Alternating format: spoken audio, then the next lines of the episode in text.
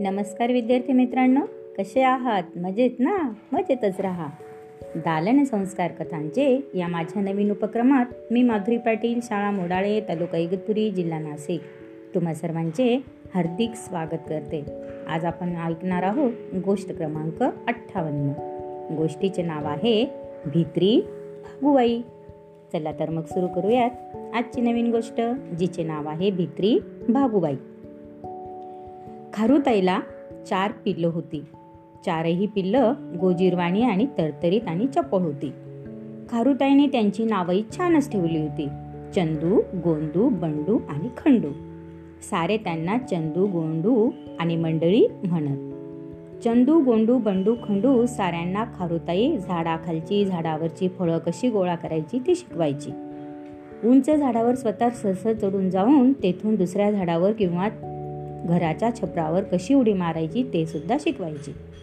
सारी पिल्लं मन लावून शिकत असेल पण त्या पिल्लांना एक पिल्लू निघालं भित्र. ते म्हणजे बंडू. बघा मुलांना चार पिल्लांमध्ये एक पिल्लू कसं निघालं? भित्र आणि त्याचं नाव होतं बंडू. बंडोबा तो उंच झाडावर चढायला घाबरत असे. झाडाच्या फांदीवर बसून खाली जमिनीवर दृष्टी गेली की त्याला गरगरल्यासारखं व्हायचं. अंगाला सडसडून घाम फुटायचा. त्यामुळे बंडोबा झाडावर न चढता फक्त झाडाखालची फळे गोळा करत असे.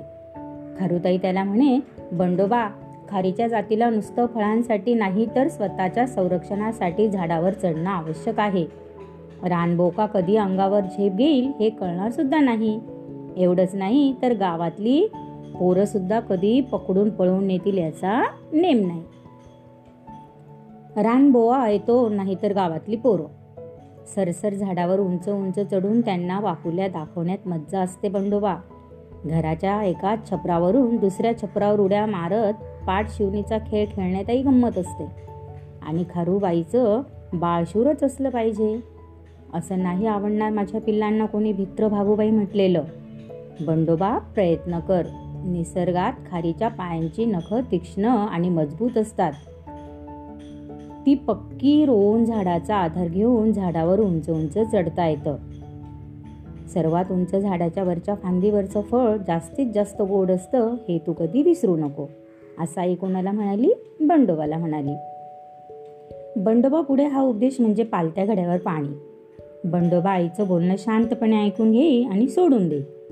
जंगलातले सारे पशु पक्षी बंडोबाला भित्री भागूबाई आणि त्याची टिंगल करीत.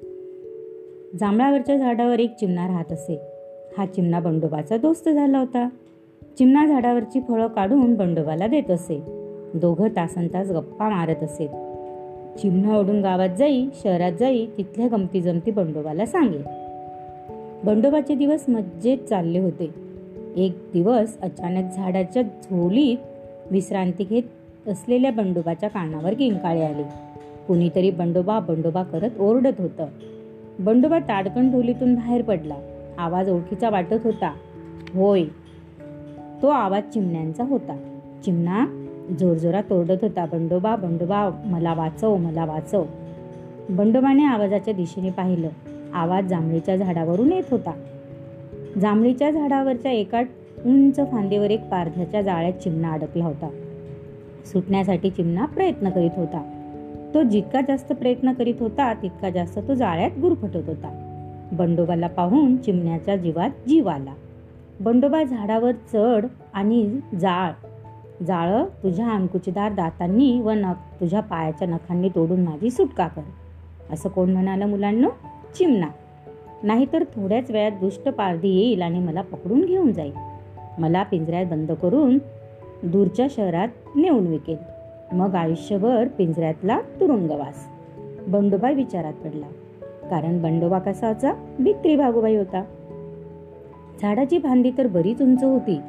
आपण त्या फांदीपर्यंत कसं पोहोचणार? हा प्रश्न बंडोबाला पडला.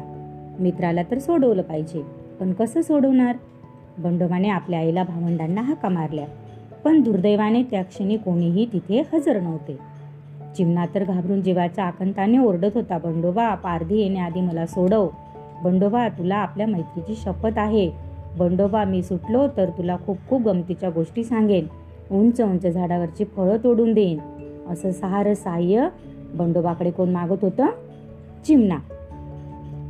चिमणा भित्रू भागोबाई होता. मित्र चिमणा संकटात होता आणि बंडोबा काहीच करू शकत नव्हता.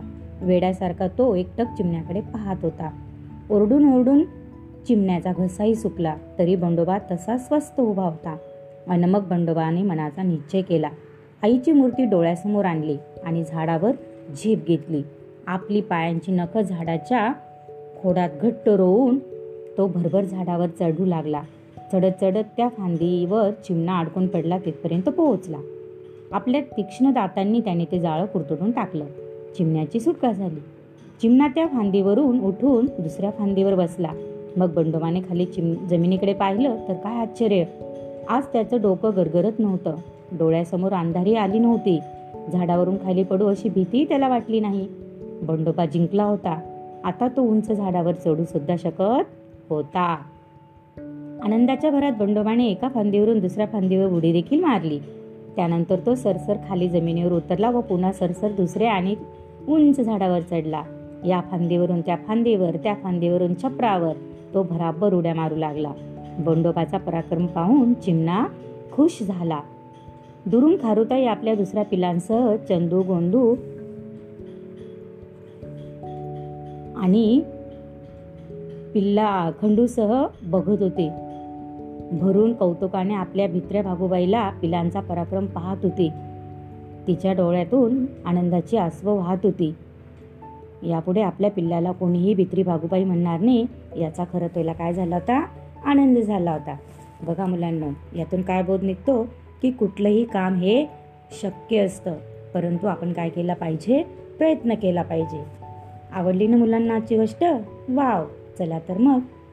उद्या पुन्हा भेटूया अशाच एका नवीन गोष्टीसोबत आपल्या लाडक्या उपक्रमात ज्याचे नाव आहे दालन संस्कार कथांचे. तोपर्यंत धन्यवाद!